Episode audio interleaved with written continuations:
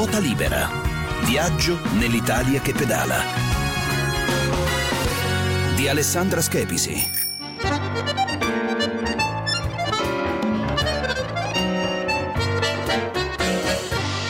Buon pomeriggio, buona domenica sulle note di questa fisarmonica per raccontarvi oggi la bicicletta e il suo rapporto con la musica. Pentagramma pedali e il viaggio, partito dalle Marche, da Castelfidardo, culla di questo strumento, fino in Germania la scorsa estate è divenuto eh, anche un format e ora un documentario dal titolo Sui pedali del Mantice, un progetto in collaborazione con il premio internazionale della fisarmonica, il PIFA Round, e nato da un'idea del cantante baritono Giacomo medici.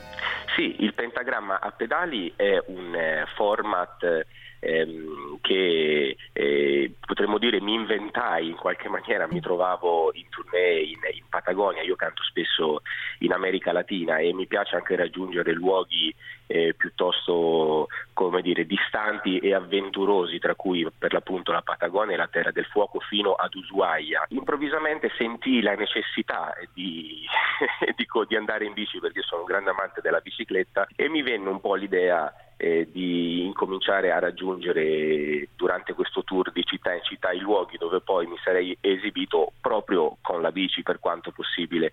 E la cosa mi piacque a tal punto ehm, che dissi vorrei creare proprio questa forma di format che prevede lo spostamento degli artisti in bicicletta, il raggiungimento del luogo del concerto proprio in bici e alla stessa maniera invitare le persone al concerto eh, invitandole appunto a raggiungerlo ugualmente con quel fantastico mezzo di trasporto che è la bicicletta. E, è nato il pentagramma a pedali proprio perché poi con eh, lo staff di persone che lavorano con me abbiamo immaginato per l'appunto ogni volta una sorta di pentagramma immaginario. Questa volta l'abbiamo fatto partire da Castelfidardo, patria del Mantice, la città della fisarmonica, fino in Germania e ogni anno eh, in qualche maniera andiamo a disegnare un nuovo pentagramma su cui muoverci con la voce, con gli strumenti musicali e per l'appunto con la bicicletta. Ma che vuol dire trasformare le pedalate in note? Significa che spesso quando con l'artista eh, di turno che aderisce quel giorno, perché la cosa bella appunto della manifestazione è che in questo viaggio di due settimane generalmente ogni giorno eh, mettiamo in scena un concerto, quindi dal primo all'ultimo giorno sono una serie di concerti che si susseguono e a volte la decisione di quello che si andrà a cantare o che si andrà a suonare viene eh, presa proprio mentre si pedala. E è pedalando anche che nascono poi quelle idee che andremo poi a mettere in scena nel luogo della performance eh, serale o a volte della performance anche come dire mattutina. È capitato di trovarci in partenza all'alba e di eh, dar vita ad un concerto estemporaneo e inaspettato proprio mentre stavamo pedalando. Eh sì, perché Questa guarda, io idea, intervistando tante persone sulla bicicletta mi dicono tutti che la bicicletta in un certo senso mette in ordine i pensieri e poi comunque è fonte proprio di idee, di creatività e quindi è vero che nel pedalare poi magari vengono le migliori idee. Assolutamente, c'è qualcosa, e non voglio, non voglio esagerare nel dirlo, ma anche di mistico nel pedalarlo che si unisce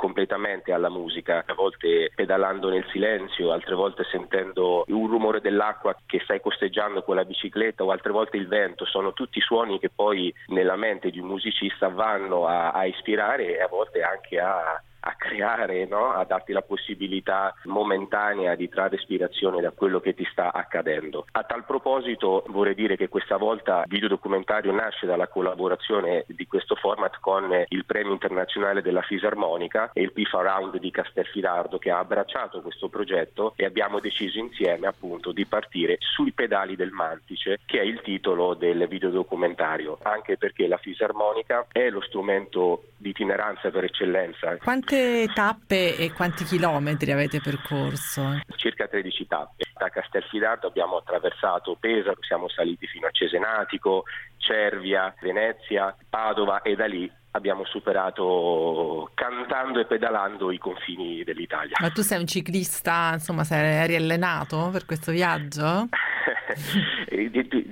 Sono stato particolarmente contento di questa edizione perché siamo stati anche ambasciatori della Fondazione Michele Scarponi. Michele Scarponi è, il, è stato un grande campione, purtroppo scomparso pochi anni fa. Il fratello Marco ha creato una fondazione per la sicurezza stradale e porta il messaggio di sicurezza e di attenzione nei confronti della bicicletta. Siamo stati suoi ambasciatori anche perché io da ragazzo ho avuto la fortuna di correre proprio con Michele Scarponi, o meglio contro Michele.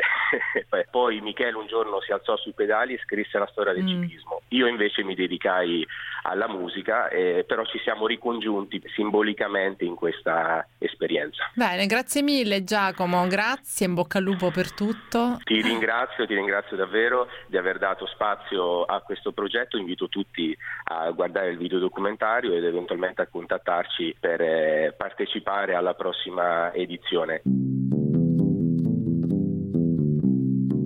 E sempre musica e bici, lo abbiamo già ospitato in questa trasmissione, il compositore e musicista Sebastiano Dessanai, ma vogliamo sapere a che punto sta il suo progetto, il 377 Project, un eh, progetto artistico dedicato alla Sardegna scaturito da un suo viaggio in bici con l'ukulele per 14 mesi tra il 2018 e il 2019 tra tutti i 377 comuni dell'isola. Ogni comune è accompagnato da un frammento musicale musicale composto appunto con questo strumento, un viaggio che lo ha portato a scoprire paesi davvero sconosciuti della Sardegna. Ti vorrei nominare dei posti piccoli e sconosciuti perché meritano di essere nominati ti dico un posto che mi è rimasto nel cuore perché c'è stata la coincidenza di bellezza del luogo, trattamento umano incredibile e connessione con, eh, con eh, una grande artista sarda che era Maria Lai, è stato Ulassai. A Ulassai ho passato una giornata incredibile con l'accento sulla prima A, Ulassai. Poi ci sono stati paesini minuscoli, mi viene in mente Neoneli per esempio, è un paese di